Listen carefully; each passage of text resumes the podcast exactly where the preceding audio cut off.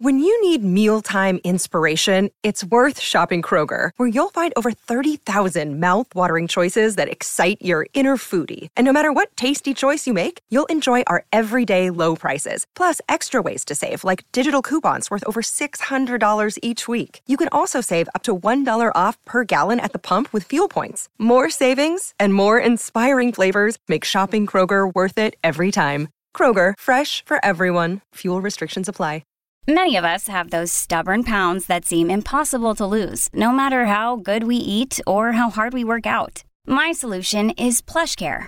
PlushCare is a leading telehealth provider with doctors who are there for you day and night to partner with you in your weight loss journey. They can prescribe FDA-approved weight loss medications like Wegovy and Zepbound for those who qualify. Plus, they accept most insurance plans. To get started, visit plushcare.com slash weight loss. That's plushcare.com slash weight loss. Ryan Reynolds here from Mint Mobile. With the price of just about everything going up during inflation, we thought we'd bring our prices down. So to help us, we brought in a reverse auctioneer, which is apparently a thing. Mint Mobile unlimited premium wireless. Have to get 30, 30, bit to get 30, bit to get 20, 20, 20, bit to get 20, 20, bit to get 15, 15, 15, 15 just 15 bucks a month. So, Give it a try at mintmobile.com slash switch. $45 upfront for three months plus taxes and fees. Promo rate for new customers for limited time. Unlimited more than 40 gigabytes per month. Slows. Full terms at mintmobile.com. Welcome to the New Books Network. Hello, everyone. I'm Paul Starobin, and welcome to America and Beyond on the New Books Network. I'm pleased to have today as my guests uh, authors John B. Judis and Roy Teixeira, authors of Where Have All the Democrats Gone? John serves as the editor at large at Talking Points Memo. Previously, he worked as a senior writer at the National Journal and a senior editor at the New Republic. His past books include The Emerging Democratic Majority, which he co wrote with Roy, uh, as well as The Populist Explosion and the Paradox of American Democracy. Roy's a contributing columnist of the Washington Post. He's co founder and politics editor of the Liberal Patriot newsletter and a senior fellow at the American Enterprise Institute. Welcome to the show. Hey, thanks for having us. Glad to have you. And you need to also plug my book on on uh, Israel and Truman, Genesis. I'm I'm trying to get the sales these days. Right, it's uh, of pertinence, of pertinence. I see. Well, we we will uh, uh, we can poss- possibly address that uh, later. But in the first instance, uh, so right, this emerging uh, Democratic uh, majority uh, book was published in 2002. So here we are now, 21 years later. There's a thread, uh, as your book shows, that connects that book to where have all the Democrats gone. How would you describe that that thread? Go ahead, Ruy. You do. Yeah. Okay. The uh, well, the thread that connects them, I suppose, is trying to understand how American politics was and is changing. So at the time we wrote Emerging Democratic Majority, we were looking at the way some of the tectonic plates of American politics were shifting, um, increasing role of non-white voters, of course, but also the rise of professionals or influence in the Democratic Party, the rise of cosmopolitan, metropolitan areas. We called ideopolises, the role of women. Um, there were a number of changes taking place that all seemed to be shifting politics in a direction that was congenial for the Democrats to allow them to form, you know, a sort of successor majority coalition to the New Deal coalition uh, if they played their cards right. Uh, and uh, it all depended on them continuing to be a party that could potentially appeal to not only all the different prongs of this or parts of this emerging coalition, but also importantly, a very significant minority, at least minority share of what used to be one of their big strengths, which is a white working class uh, particularly, and you know, which particularly looms important in a lot of key states that the Democrats had controlled for a number of years and were key to their coalition. So, what happened over time, and why we wrote the, this book, is try to understand well, what happened to that, co- you know, majority coalition that seemed to be coming into being, particularly with Obama's 2008 victory. Uh, how did we get to where we are today? Yeah, which I mean, is in this the kind book of un- you, right, in the book you unstable say you, you coalition got between some, the parties. Right, in the book you explicitly say there's a section, you know, what what we got wrong. Right, right. So one thing, you know, I mean, there's a number of things we say in there, but in terms of raw political impact, I think the key thing we got wrong is we didn't really anticipate the extent to which white working class voters could could continue to be even more alienated from the Democratic Party. That in fact they would not make, you know, much of an effort to keep these voters. That after 2012 they'd decide with Obama's second victory that uh, the future lies with the rising American electorate, and we just have to double and triple down on that. We don't need to worry about these voters who are drifting away from us, who are white and are working class, because they're all closet racists and reactionaries.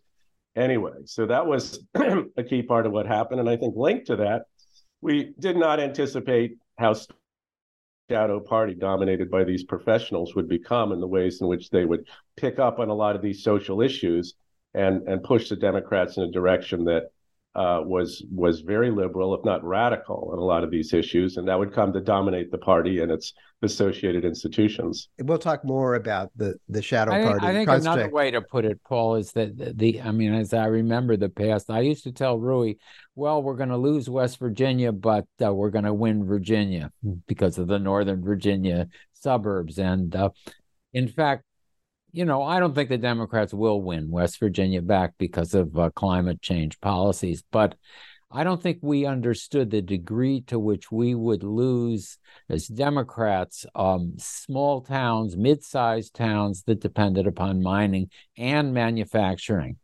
I mean, I think that that's again, if you, you can look at the problem either in terms of class or region. And uh, the Democrats have just gotten killed in those areas. And that has made up to some extent uh, for the advances they've made in these uh, big metro areas with finance and education and high tech and all that stuff. So that's the, I think that's the other part of the uh, emerging Democratic majority that we that we missed, that we didn't. Right, and the first part of the book, Paul, the Great Divide, is all about that those developments of region and class, which bifurcated the Democrats' coalition and, and essentially canceled out their increasing strength and sort of ideopolises and states that in which those ideopolises loom large. Yeah, yeah. Well, and not to make this too much of a, a love fest, because I mean, I did enjoy the book and recommend it to everyone, but I find it refreshing uh, that you are willing to go back and say, yeah, this is what we got wrong, because that, that is not, you know, your everyday event in sort of, you know, among analysts uh, of, of politics or, or of any other uh, uh, discipline or, or field. So I think that's a, that's a healthy thing. And I wish more people would, would do that. Um, I want to zoom in on this concept or construct of the shadow party John, I thought I detected a note of of John Judis in the identification of the Shadow Party as a kind of vanguard. Uh, perhaps I'm wrong there, but I associate that term. It oh, somehow Lenin or or somebody Trotsky, somebody like that, always seems to come into focus. A vanguard. It almost sounds like a very European. And I, am an ex-commie too, so it's oh, both of us. All right, I'm talking to two ex-commies. I'm not an ex-commie, but I have spent all too much time reading about vanguards in the context of the Russian Revolution and so forth. Uh, but I think that that construct is is is certainly going to get attention from readers of your book, and they may be in some way unfamiliar with it. Yeah, well, y- yes. I, I just a note here that Ruy and I met, uh, you know, like 50 years ago, and he was wearing a Mao cap at the time. So, goodness, power to the people, baby. Yeah, Vanguard is not just my. Uh...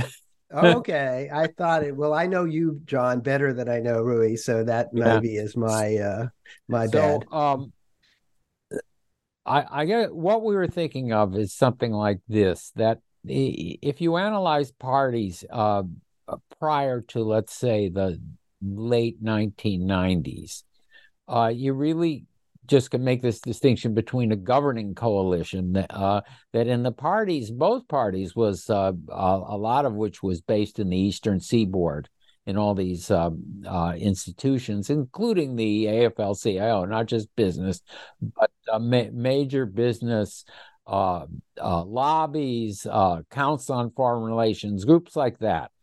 And that's that constitutes the kind of governing coalition from which the parties draw their um, secretaries of this and assistant secretaries of that. And from which a lot of their po- policies uh, uh, emanate. Uh, Bill Clinton, you know, people were he was talking about, you know, putting people first and then all that stuff, and then Bob Rubin ends up as the central character. Yes, Goldman Sachs in his administration. Now yeah, that Gold, Goldman Sachs. the mm-hmm. governing council, and then you have a, a big electoral coalition that uh, the party tries to appeal to, so that you know the you can sort of split it that way, and that's the kind of thing that Bill Domhoff used to talk about in Who Rules America, and that C. Wright Mills talked about. Now, I think that that really starts to change in the late 1990s, and a lot of it's the influence in, of uh, the internet and uh, the way in which uh, information is now dispersed uh, uh throughout the country. Uh, the the political discussion itself changes, and um, these um, again activist groups, foundations. Um, organizations, lobbies uh, come to have an inordinate uh, influence on the on public discussion. It's no longer confined to you know like a handful of groups in the Eastern Seaboard, and and within the Democratic Party. Um, the dominant groups uh, become uh, come out of this uh, professionals within the uh, high tech, uh, higher education, metro areas, and college towns. And um, they put forward a, a, politics that, especially on social issues, uh, is more radical than most of the country uh, where you know the example I always use is that uh, how, how many people outside a few zip codes can identify what all the initials in LBGTQIA plus mean? They can't, or who would use a term like Latinx. But the, this comes the common vocabulary itself itself of this kind of shadow party within the Democrats. So in an election uh, in 2020, very few Democrats uh, for federal office actually use a term like defund the police. I mean, they wouldn't do it because they don't agree with it. Uh, but yet the party itself becomes linked to that through this uh, shadow party. Right. And the you, discussion.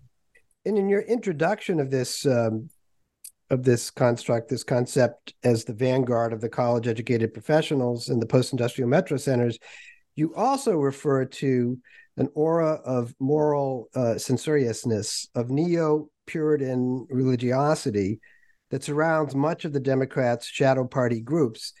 And in the illustrative chapters that follow later in the book, having to do in particular with uh, race and, and radicalism uh, and climate change, uh, you continue on that theme. I thought that was interesting. Uh, for example, climate, you write of a millenarian, quasi religious uh, stance. With regard to race, you quote John uh, his f- phrase, um, an anti racist fervor among young whites, quote, the new birth of a new religion. So I felt like um, I actually wanted to, to, to, to hear more on that, but, but maybe now. I mean, what where does a quasi religious Puritan impulse uh, come from? I mean, that, I'm kind more, of an, that is more my shtick. The van, all right, that's your shtick. But, but, but okay, but just to, to clear my throat, one, one, just yeah, a little bit yeah. on it. I'm. I I wonder if your listeners have read the uh, what is it, David Hackett Fischer's uh, Albion Seed. That's the classic. I, I, think that it's we can guarantee almost none of them have read it. It's an extremely it's like, long book. We should never never assume anything. Uh, but but they are familiar with this the, the Puritan part. I think anyway yes. of this, and well, I think. What, what he uh, what he tries to show is how the how these different stra- ideological religious strains come out of different parts of the emigres from England, Scotland, and Ireland, and um, the Puritan strain is very important in New England, and it becomes a, kind of uh, again a kind of ideology of a certain part of the nor- the northern part of the country in the United States, and it pops up in all these places when you have a left wing uh, left wingers, for instance. Uh, they talk about uh, this was during the 60s. Um, uh, they see conceive themselves as a kind of chosen as an elite uh, as the elect. Again, a concept that comes out of uh, Puritanism, Congregationalism, um, and they again the sense of mission. So that's very important. Uh, uh, again, to a certain ideological strain in America, and it's often contrasted to the Scots Irish and the Jacksonians and the Southern politics, which is very, very different. But that uh, that again, that Puritan strain, I think, runs through a lot of the uh, hi- history of um, the the left, and you know, particularly the left, a- even after the. Um, after the 30s and 40s and 50s when it becomes in the 60s again a kind of rooted in college towns and big metro centers uh, in the north you get this kind of uh, uh, p- political outlook. And you know, Ru- Ruy can talk about this. It's you know, it's so clear in the apocalyptic strain in uh, climate change. Yeah, yeah, the millenarian. Right, right. So yeah. I mean, we we stress in the book, and and I think most people would agree with this. I mean, climate change is a real problem. Racism is a real problem. Discrimination against trans people is a real problem. But you can be concerned about these problems and want to do something about it and not necessarily embrace, you know, for example, in terms of climate, the need to ban electric vehicles and go to net zero by 2030 or 40 or 50, you know, sort of an impractical approach to getting uh, industrial societies completely off of fossil fuels, run and wind, solar. That's that's a, that's a that's almost millenarian commitment. But what you have with something like that is, you know, it's not enough to be, uh, you know, concerned about climate change and want to do something about it. If you don't embrace the full panoply of this sort of apocalyptic approach and policy commitments, you're on the wrong side. You're you're you're not part of the elect. Uh, you're you're sort of cast out. And I think you see the same thing with uh, the racism issue. People can to say you're opposed to racism is not enough. I mean, you have to embrace a whole vector of things around, you know, white privilege, around microaggressions, around how racism imbricates every aspect of American life how we're actually a white supremacist society and so on. And if you don't embrace that, then again, you're not part of the elect and so on down the line. I mean, you basically take real problems, real concerns people have, uh, and then you sort of transmute them into this catechism that everyone has to embrace. And if they do not, yeah, uh, they're not part of the elect. Well, is, it, is there a counterpart here? Is there a counterpart here to the uh, what's happening sort of on the Republican conservatives? I mean, I just read an interesting piece the other day as an essay by Damon Linker that ran in the New York Times about this trend towards sort of catastrophism, something like that, among conservative uh, thinkers of a certain kind. But again, this notion of uh, you know the apocalypse and so forth. I mean, is this a you know is this part of the polarization where the Democrats have essentially their own brand? Or strain or the, the left brand of, of apocalypse. Well, right, you know, it, it, occurs. It seems like it's very much part of our conversation. But again, I think it's important to note that it's it doesn't seem to be gripping like the majority of the of the population. But but among so-called thinkers or people who focus on this sort of thing, it does seem to be pretty um, resonant. Yeah, you, well, you know, the part of the uh, Puritan uh, idea was again the book the Bible yes. as as a as a key guide to life. And I remember uh, being in Arizona at a, a rally that uh, the religious right people were calling on behalf of McCain at that time, and and Palin was speaking, and the Tea Party people were whole, were passing out. Um, little constitutions in the same way as people on the left used to have, pass out the Mao's red book. It was the same thing. I mean, the Constitution again becomes reified into this special kind of book that, if you really understand it, uh, it will be a guide to life. And you know, this guy Michael Johnson comes out of yeah, I was just some of that same mm-hmm. history where there, there's a guy, I think his name is Brady. I used to follow all this stuff and go to the conventions. Uh, has this his, uh, theory of American history and of the Revolution and of the Constitution that it really does and uh, uh, it really does merge church and state after all. And so anyway, spe- the book, a special interpretation, all that again uh, comes out of the uh, uh, religious past, right? And, and I think I also was thinking uh, as I read about the Shadow Party and how you it, it kind of works as a as a construct when you're talking about race, uh, religion, immigration, also important in climate. But then, with respect to, for example, to abortion and abortion rights, it seems like there's a harmony there between this this shadow party uh, conviction and where the party, more broadly speaking, is right. Well, there's a harmony, uh, you know, in the current political context, right?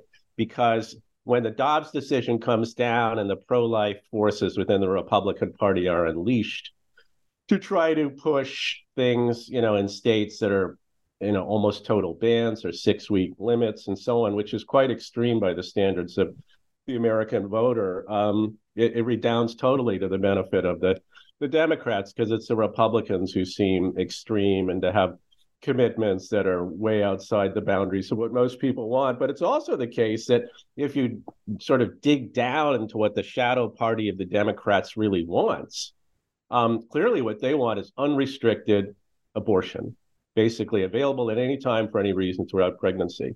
That is the House voted, right? Remember the that? House voted basically in favor of that. So, but most people aren't aware of that, and they won't be aware of it until the Republicans sort of managed to neutralize the issue somewhat, and they're already trying to do so. But um, uh, the shadow party, if in fact their position does come into focus, it will be yet another problem for the Democrats along these lines because people, it's very clear from the, the data, the median voter in the United States is would be perfectly happy with like 15 or 20 minute, uh, 15 or 20 month limit on abortion with exceptions thereafter. Right. Well, what about on Israel and Gaza? I mean, I know that's all reignited after your book was, uh-huh. well, you're pretty much after your book, well, after your book was written, certainly. Uh, is there a shadow party element there in terms of where the shadow party might view this conflict and related issues that that kind of go to uh,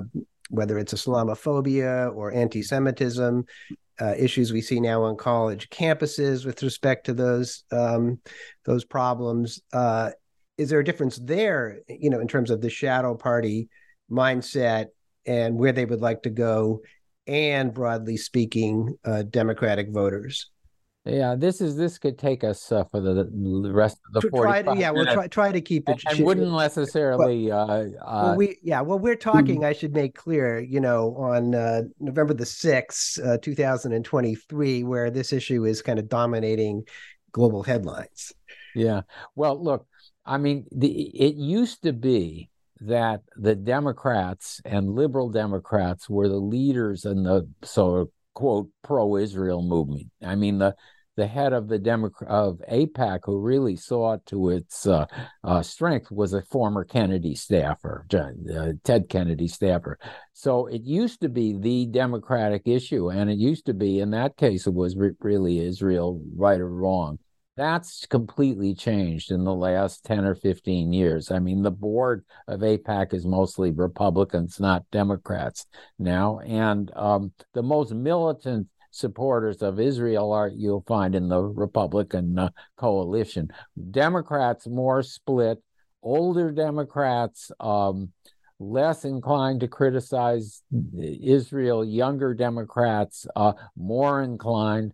In this case, what you have is a small subset of younger Democrats um, who have a, uh, again, extreme views on Israel Palestine that are similar to those we talk about in the book and on immigration or climate change and race, where they really are um, some of them applauding what ha- Hamas did, but at the least uh, not ignoring or discounting that. Uh, while calling uh, on the um, on the Israelis to uh, to to uh, accommodate uh, the Palestinians. So, I mean, on the one hand, I agree with a lot of the things, the ceasefire and stuff like that, but the but the not recognizing the kind of atrocities that uh, Hamas performed is very characteristic of this. Uh, again, this pretty small uh, subset that's making a lot of noise, and it's yeah. I mean, yeah. Go ahead. Yeah, go ahead. That's... Okay, well, it's you know, as John's pointing out, it's clearly highly contested within the Democratic Party. But I do think the connection to the shadow party is is kind of important because uh, if you look at at least the activist groups and a lot of the nonprofits and so on, you do see this melding of issues around race, immigration, uh, climate, and even Palestine, right? Sort of sort of put together into one blob of left positions that must be held by all the the people who are right thinking and are on the right side of history. And we've seen Free Palestine stuff creep into a lot of these organizations. One of my favorite recent photos is a picture of Greta Thunberg and some of her supporters, you know, her activist friends, holding up signs both about climate justice and about Free Palestine. So that the things have become uh, kind of pushed together in the minds of a lot of these activists who do loom large in the shadow party and a lot of organizations that are part of that shadow party becoming increasingly leaning in that direction. Uh, and I think that pushes them to take some stances in the context of the current conflict that are, you know, highly questionable and and and uh, yeah, you know. Well, we see, you know, I mean, a connection was made explicit. You mentioned Ta-Nehisi Coates in your chapter on race and his uh, great example. Uh, iconic article about you know reparations and so forth. His his his his book that that went deeper into all of that. So he was recently in in Palestine. I just got kind of a snippet of this, and he was on the West Bank, and he said the first thing that came immediately to his mind was the conditions of the uh, Palestinians in the West Bank, in analogy to the conditions of uh, black people in you know segregated america essentially. I mean that was you know that was his construct. So it seems like you know the kind of identity that you're talking about uh among these issues is really quite strongly felt. Yeah although i agree with that. On Coates with that particular i think there are analogies both with uh, um, Jim Crow America and with South Africa. Uh, if you look at the conditions, yeah. again, a, you're talking, a, you're asking us about the politics on the actual issues. Uh, again, I would, I really liked what Obama had to say about it, uh, which is being uh, widely, you know, condemned. Uh, but n- nobody has clean hands. Yeah. Okay. Well, as you say, we could we could dedicate probably do the rest of the the podcast on it. So let's let's not. Although I'll come back a little bit later with a more of a conclusory type question I have about the shadow party. But let's get to back to the the sort of the core theme. Uh, where have the Democrats gone? Which is uh, the answer to that is has a lot to do with the defection of the white working class voter, and you and you sketch that out in ways that you know I, I think I don't see how people can really challenge it. They can discuss the, the why of it, but the facts and evidence certainly seem clear. So I'm looking at today's New York Times, the print edition. I'm an old fashioned guy. I like to wake up to my New York Times. And it's always significant what the editors decide is the most important story. And today it was voters in five battlegrounds favor Trump over Biden. Presidential preferences will be for you, Roy. Uh, in Nevada, the presidential preference in swing states, as of today, it's a snapshot. We know all that. Nevada, plus 10, Trump. Georgia plus six, Trump. Arizona plus five, Trump. Michigan plus five, Trump. Pennsylvania plus four, Trump. Wisconsin plus two, Biden. And I read somewhere that it, this could come down to like 300 electoral votes for the president, uh, ex president Trump, where the election held today. So he's got a kind of comfortable margin. Now, the twist here, and I'll, I'll let you talk, but it, it struck me uh, uh, the twist here, reading deeper into this, was it's it's also showing a kind of bleeding away from Biden among uh, black voters and Hispanic voters and young voters. Young voters. So this this yeah. may, maybe makes it a little you know there's some t- twist here, but how does that polling snapshot fit into your core you know uh, uh, concept in the book? Well, in the book, I mean, we we do go into some detail talking about obviously the evolution of the white working class away from the Democratic Party and the reasons for that. But we also then follow on by talking about this the way in which Democrats are starting to lose the loyalties of non-white, particularly Hispanic working class voters, and how that's manifested itself in recent elections. And so we're very much seeing this in this latest spate of polls from the New York Times. Um, if you look at the margins, for example, the Democrats have among Hispanics in the states where they break it out, you know, they're they're they're sometimes even tied, or if the margins the margins they get are like in the single digits or maybe ten points, that's terrible for Democrats. Uh, if you look at you know, one thing I, I like to do uh, when they provide the breaks is look at the difference between non-college or working class voters and college educated voters as a whole. And we're now seeing this over and over again. There's a complete inversion of the Democrats' performance among these two groups. Among, you know, working class voters, they'll be down like 20 points or 15 points. Among college educated voters, they'll be up 15 or 20 points. This is really remarkable and, and really, in a sense, defines where American politics is today and what the party's respective bases are. Um, and as John was mentioning, also, I mean, probably the latest version of demographics is destiny, since the non-white thing seems to be going south of the Democrats, and there's some awareness of it. Is like, oh, the young people will save us. These rising generations, uh, Gen Z, the millennials, whatever comes after them, you know, sort of the cohorts of new generations which are more liberal will push aside the oldsters, and everything will be great. Well, that assumes, of course, that uh, young voters, uh, younger generation voters, are sort of impervious to the appeal of Republicans and will stay with the Democrats at exactly the same margins that they have had previously. And what these polls show is that's kind of a dicey assumption. The, the margins Democrats have among young voters in a lot of these states are, are terrible.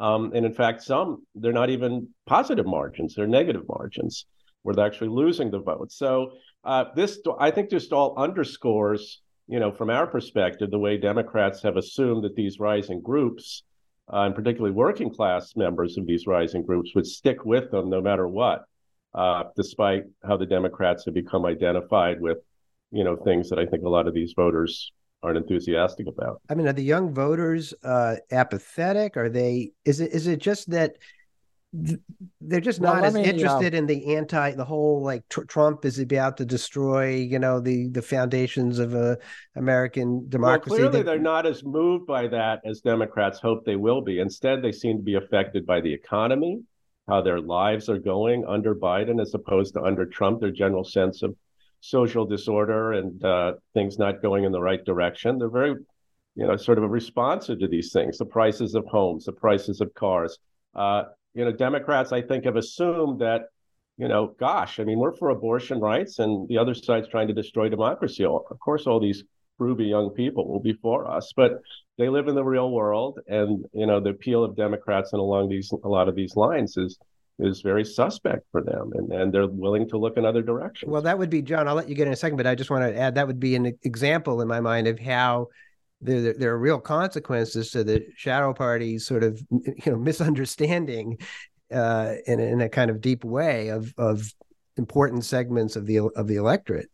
I, I think that there's another el- element to it that um, I, I've been trying to figure work out myself, and um, it, it, goes back to uh, Weber, the idea of charisma among leaders. Uh-oh. Uh, Freud, group psychology, and the Uh-oh, analysis. Here he goes. Oh, Just shut your yaps. All aboard. Um, the uh, the did you know Max Weber now? the uh, n- nation again as an extension psychologically of the family.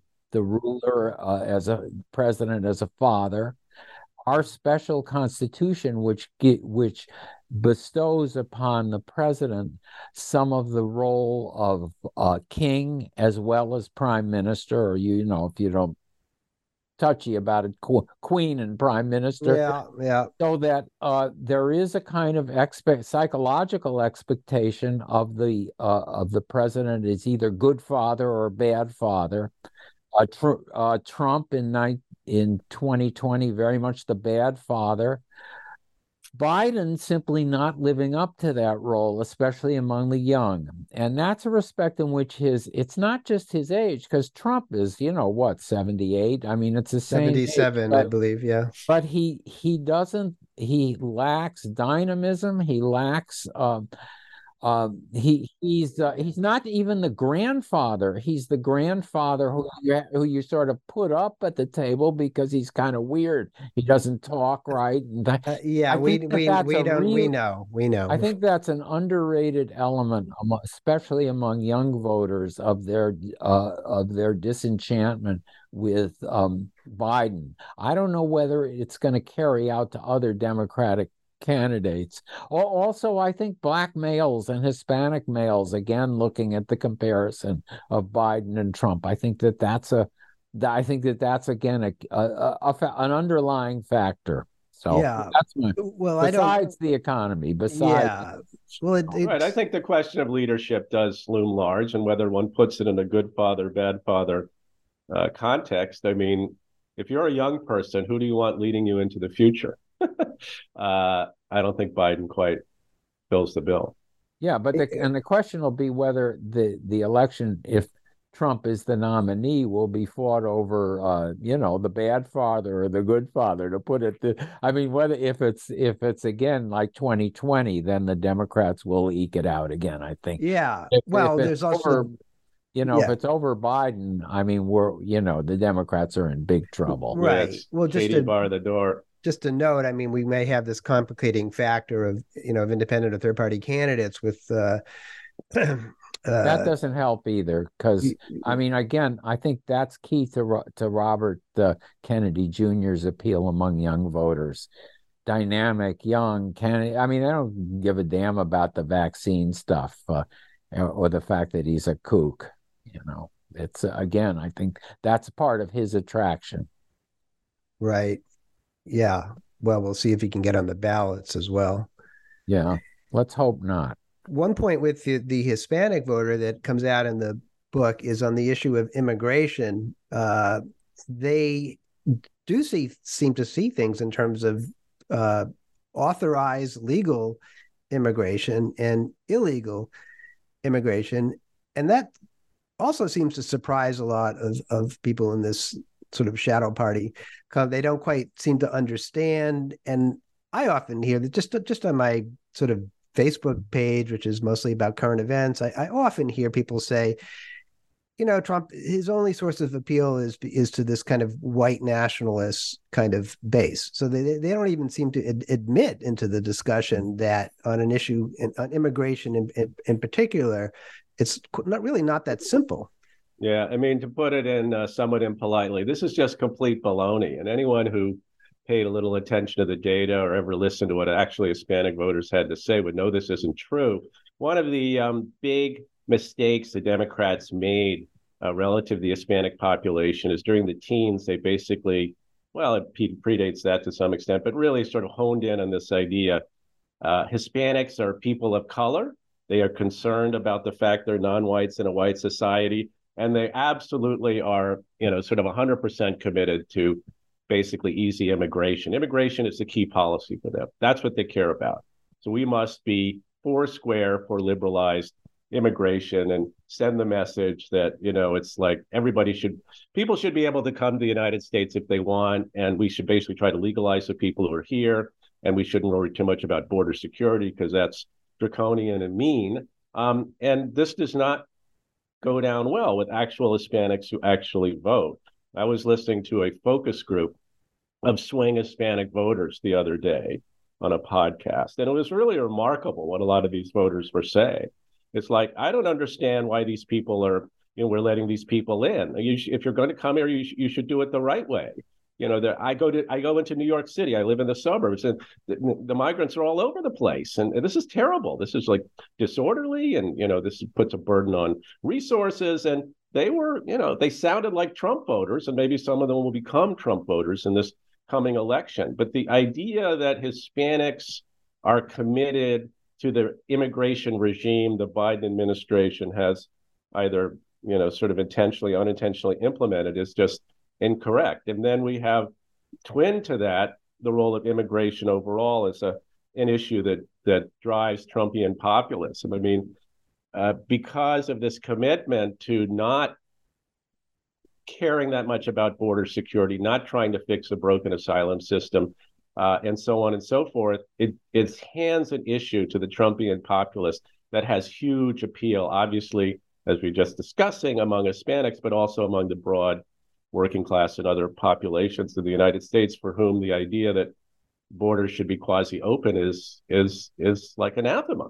So th- this is this is bad in so many ways. It's bad for uh, the Democrats among voters as a whole. It's bad for Democrats among Hispanic voters in particular. Um, and it's it's going to be a real problem, I think, going into this next election. I mean, not to be a, a minor, but do, I mean, do you think that Joe Biden and his sort of heart of hearts, you know, the guy from Scranton, you know, gets that? I don't know. I mean, I, I I'm always willing to grant the idea Joe Biden has better instincts than mo- a lot of the people who advise him, and he is does come from a different political and cultural milieu. But uh, once you've said and done things long enough, and you're surrounded by people who all say the same thing, uh, and your staffers all lean in a certain direction, and you're you're kind of guy like Joe Biden is, who's very sensitive to the currents that are blowing through the party and is is not really a profile in courage. I think after a while you start to believe what you're saying or what you're not saying. I guess uh, it amounts fact, to the same thing. Yeah. Our immigration policy is great. Uh, you know, we, we can't possibly move in a direction of being uh, more strict at the border because that would be cruel and inhumane. I mean, look at his position on trans issues, how it's evolved. Yeah, we're going to get ten years ago. Biden yeah. would have nothing to say about trans issues, and right. now it's the civil rights issue of our time. So yes. whether his instincts are better than his staff. Yeah. Granted, but I think over time he's he's absorbed a lot of this. Yeah, well, actually, let's just pivot to something we haven't talked about, which is this chapter called sexual uh, creationism, which I believe uh, John Judis is responsible for as a matter of. Oh, you're going to get me uh, canceled now. I want to. Well, let's see if we can. Uh, not uh, on this. It was all Ruy. Not on, not on, I had nothing to do with it. Yeah, not on this podcast. but uh, what the hell are you talking about? I mean, what? Where does that come from? Well, it's uh, it's a play upon uh, the uh, denial of the uh, theory of evolution by uh, fundamentalists and the cr- and the creation of a theory of evolution um, called creationism that's basically just kooky science. And and again our view not of the rights of transgender people to be free from discrimination but of the transgender ideology. Pregnant people uh, you know somebody who identifies uh, who uh, a man a man who identifies as a as a woman is a woman period and and you know should have all the rights including playing in competitive sports and what have you that reflects again a gender ideology and the ideology itself is like creationism it runs counter to biology it runs counter to the theory of ev- ev- evolution and it's just it's uh, kooky but it dominates uh, again a certain strain of uh, of politics mm-hmm. within this shadow yeah. party well, let me push I mean, a little uh, bit against Kooky though, because you know, in your other chapters, you're again this sort of neo-Puritanism theme. This, you know, I mean, is it is it? I mean, is there some deeper well from which this can be drawn that connects uh, to that idea about the the sort of religious or quasi-religious element. Oh, here. you you love that stuff. I know. I do. I think it's very interesting. And I'll just say to everyone listening, I'm John and I sometimes disagree about this. I'm an absolute huge believer in the idea that a religious uh, disposition runs d- deeply in, into humankind, and if it's not expressed in a kind of organized religion or conventional religion way. It comes out in other forms. I mean, I think climate change is, is environmentalism in, in, a radical way is is the most obvious example of that. But uh, I think it can come out in other forms as well. I was just really finding myself a, a little bit scratching my head a little bit about you know the sexual creationism and what you just described. I mean you know let's just be honest it's a here. good I'm, question i'm 66 I, I mean, years old. yeah. I grew up you know in worcester massachusetts. Uh there was plenty of you know sort of homophobia. There was all kinds of stuff. I never even i don't know what the term transgender i didn't know what that term meant probably even when i went to, to college in the mid 70s so you know I, i'm at somewhat loose ends in attempting to understand this stuff uh, it's it, I I don't have the the uh, analysis yet of that. I mean the connections. Okay. Well, but your chapter. what I what I again what I'd point out to you is the uh, the studies of of Generation Z that psychologists Jean Twenge, uh, Jonathan Haidt, and people like that have conducted, showing this uh, just rash of of uh, mental illness within uh, among teens and young people uh, the, in the last 10 uh, starting about 2012 they attribute a lot of it to smartphones but leave, leaving that aside uh, and leaving aside what mental illness itself, I think that there is this kind of frenzied uh, quest for uh, identity among young people.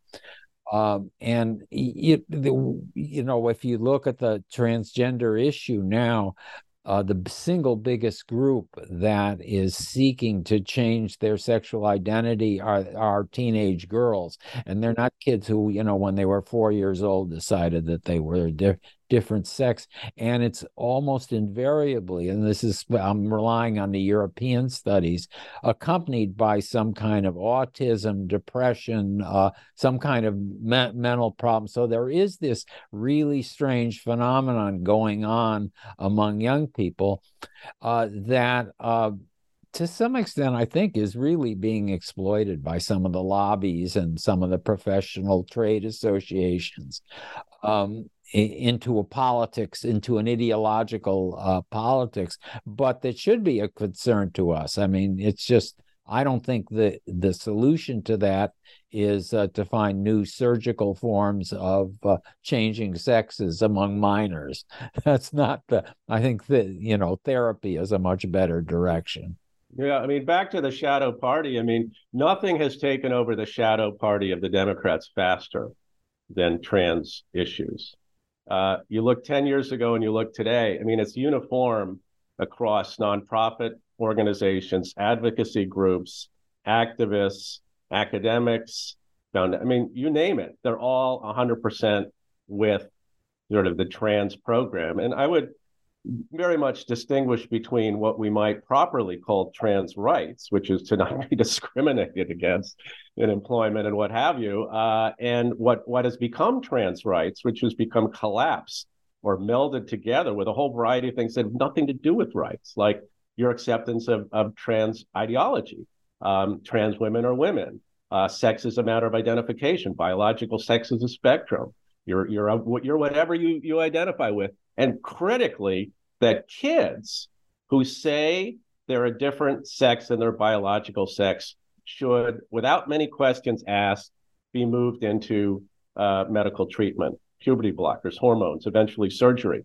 This is a massive massive move, the so-called gender affirming care, which has nothing to do with rights. This is a policy issue. I mean, is this a good way to treat kids? Does this work? Um, why are we doing this? And in European countries, increasingly we've seen people pulling back from this. And there's a fantastic article on the Free Press by this Finnish psychiatrist who was the one who basically uh, started the gender clinic in Finland and how you know things evolved over time as they looked at the data uh, and they saw what was going on, and they basically, after a certain point, just not exactly stopped doing it, but they they basically moved it into being an experimental treatment that you know out, outcomes are not clear. We should be very careful about how we do this, which is the exact opposite of what we have in the United States, where the leading medical organizations, which are really trade associations, not scientific bodies, have all endorsed the so called gender affirming care as the Biden administration has. So this is really quite amazing. Um, and it does, you know, sort of this very strange, you know, quick development of both the shadow party and the, the sort of official positions of the Democrats on this issue. Yeah, and just as an example of how this is playing out, sort of in the here and now in our and in our politics, a headline in today's Wall Street Journal on page three LGBT issues galvanize Democrats' school board push. Uh, and it's from Plumstead Township, Pennsylvania. It's Bucks County, right? Yeah. Well, at stake is the control of the Central Bucks School District, Pennsylvania's third largest, with more than 17,000 students. Uh, candidates are at odds over a 2022 policy allowing parents to challenge school library books with sexual content and one adopted this year barring teachers from advocating quote any partisan political or social policy issue including by displaying objects such as rainbow uh, gay pride uh, flags um, and some of these books engage this you know they're talking about titles like gender queer book is gay. Both titles were moved by the district after being challenged under this policy. And we have a Democratic candidate saying that I've been locking, knocking on a lot of doors, talking to a lot of people, and potential voters are like, yeah, my eight year old son went by and got the mail and they, you know, saw this kind of stuff. So, you know, here we are in a, in a, in the heart of a battleground state where the Wall Street Journal thinks it's, you know, this is important enough to put it on, uh, you know, page uh, A3 of the front section. So they, everyone seems to think there's something, you know, playing out here. Uh, it's nuts on both sides. I, I I would think. I mean, I'm I'm not. I mean, I you know, on the one hand, right wingers wanting to uh, get the books out of the libraries. That's that's uh, again, that's just book banning. We know about that stuff, and it's uh, applies to both books about race and books about uh, homosexuality and what whatever. But wait a minute. Do you think gender queer should be in school libraries, like you know your kid's elementary school library? I mean, there are there are limits. I mean, there's curation of books that go into libraries, right? So why is it a bad idea not to put gender queer? Well, sometimes it's libraries? public libraries they're talking about. They're not. Well, that's a different about issue. School school libraries. That's a different issue. Yeah. I yeah. mean, again, I guess I'd, I'd say that uh, again, if teachers are going to teach that to kids, if they're going to read those things, then it becomes more of an issue, especially if they're promulgating a certain uh, ideology, then it, then I think it's an issue. But that's a again, I don't think that's solved just by banning one one way or another. Right. Well, I guess the question in my mind is, and this relates to a a larger question, is how do these you know, how does the shadow party kind of resolve itself? I mean, does a vanguard essentially become, you know, the reigning uh, power? You know, how do shadow parties uh, it, it, you know, this is the, wait, let me finish. How do they end? I mean, where do we see uh-huh. a termination? And your book, you know, it, it does obviously this book seems to me like it's it's written for, for readers who who you, you want them to to and maybe particularly democratic readers, you want them to to grasp this issue, you want to shed light on this issue. But as far as a fix is is concerned, I mean, does history sort of fix this question of you know vanguards and how far they can go? Um, it it's very hard, and let's say that Biden didn't take a uh, his uh, uh, a view of uh, transgender rights as the great civil rights issue of the era. Now Reagan probably was very scared. I mean, Reagan, Ronald Reagan was the first governor to uh, sign something allowing abortion rights in America when he was in California but he gets to be comes into office and uh, moral majority is one of his big backers. And he puts uh, somebody as an assistant secretary uh, or a deputy assistant secretary who's from the religious right and you never hear about the person except you know among a few uh, uh, publications that either praise the person or condemn the person Biden puts Rachel Franklin as a what is it, Assistant Secretary of Education, or nobody or health? No, she's a Health and Human Services. I thought it was Levine, but anyway, yeah. whatever. Yeah, yeah. I'm not. I'm not sorry. Sure. And and but if you have now, you have the internet, you have social media, and becomes a major issue and becomes identified with the party, and so it's very hard to break that uh, identification. I mean, one of what one of the complaints about criticisms of our book is well you know if the democrats repudiate all these ideas then are they going to lose all these uh, people? And uh, uh, basically i think you know we're we have there has to be a time and a reckoning uh, and it usually comes when a party gets drubbed at the polls. Um, where people realize that these have to be secondary issues and that the party itself has to be defined and defined clearly on issues of class, the common man and woman, and can't uh, be identified clearly with all these, uh, you know, extreme positions on social issues. But we're yeah. not there yet by any mm-hmm. means. Yeah. Put another way, um, I think you can make the case right now that, in fact, you know, as I've argued, the progressive left uh, is kind of a paper tiger. There's a whole series of positions that Democrats are told they have to hold, otherwise the base of the party will defect and they'll lose more voters than they'll gain. I think that's a highly questionable assertion, and I, I actually don't believe it, and I've, I've made arguments empirically based to that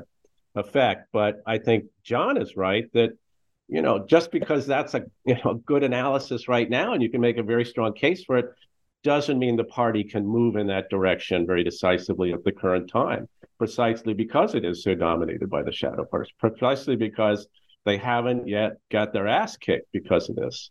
So um, you do need a shock to the system probably to to loosen the hold of the shadow party and its priorities on on the Democrats, and that you know we we don't venture any predictions in the book about how and why that'll happen, but I think that's probably what does need to happen. Um, you know how how exactly to fix the Democrats in a very concrete way is is above our pay grade, uh, and we're just trying to point yeah. out what's what's going on. Yeah. Well, okay. And as I think we can move to wrap up, I mean, there is an element here we haven't addressed, which is you have your uh, clearly have as, as sympathies as as kind of labor Democrats, if I can say that. And recently, we did see United States President Joe Biden uh, walk a, a picket line uh, with the uh, the auto workers, United Auto Workers, and that was a significant event. I don't know that presidents have done that before. Uh, and we also saw, you know, uh, through this collective bargaining that the UAW got a meaningful uh, pay raises and a, and a good package. Um, does that seem like the kind of thing that that you know can can build up uh, more of a kind of muscular appeal to the voters that uh, have been defecting from the Democratic Party?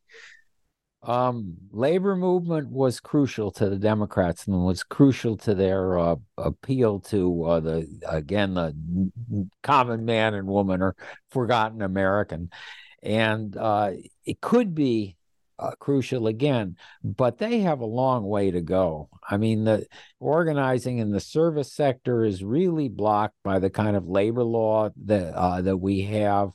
Um, you see that happening with Starbucks and Amazon. I mean, this I don't think that any of those unions really have a, a coll- bargain collectively that uh, won elections uh, for Starbucks because you can just hold these things up indefinitely. So, my, in my view, the Democrats are going to have to win a kind of cloture-proof majority again, mm-hmm. and this time, unlike in 1993, in the Senate, two, 2009, uh, they're going to have to uh, change our labor laws to make it easier uh, for unions to organize. In the absence of that, it's going to be very hard uh, to go beyond what the UAW was just completely commendable. But they, again, didn't increase their ranks. They did very well by the people who they had already organized. Right. Yeah, right. right. I mean, if you look at it, I mean, I think that point is crucial about the cloture proof majority. I mean, basically, you're talking about what is the Democrats' 60 Senate seat strategy? And if you start thinking about how the Democrats can possibly get 60 Senate seats, you very quickly run into the the question of how can the Democrats be competitive in a lot of the states where they currently that are you know purple red purple slash red uh, or even reddish uh, if they they continue on their current course or their current image and brand and and so on and the issues that they choose to prioritize. I mean it's not it doesn't really compute. So uh, you know the in a way that's something that should lead the democrats to want to decrease the influence of their shadow party and move to the center on some of these cultural issues and so on. Because if you really care about the labor movement if you really care about that part of the democrats heritage and and sort of potential strength then you really do have to take seriously the idea of winning Senate seats in states where the Democrats currently don't look very competitive. So right. um, that's, I think, uh, uh that should be a wake up call, but it's we'll see. I mean, okay, maybe they still need that shock to the system that John's talking right. about. Okay. Well, on that not entirely hopeful note, um, I want to thank uh, you, Roy and John, uh, for being on this podcast, and thank you uh, everyone, welcome. this has been America and Beyond with Paul Starobin.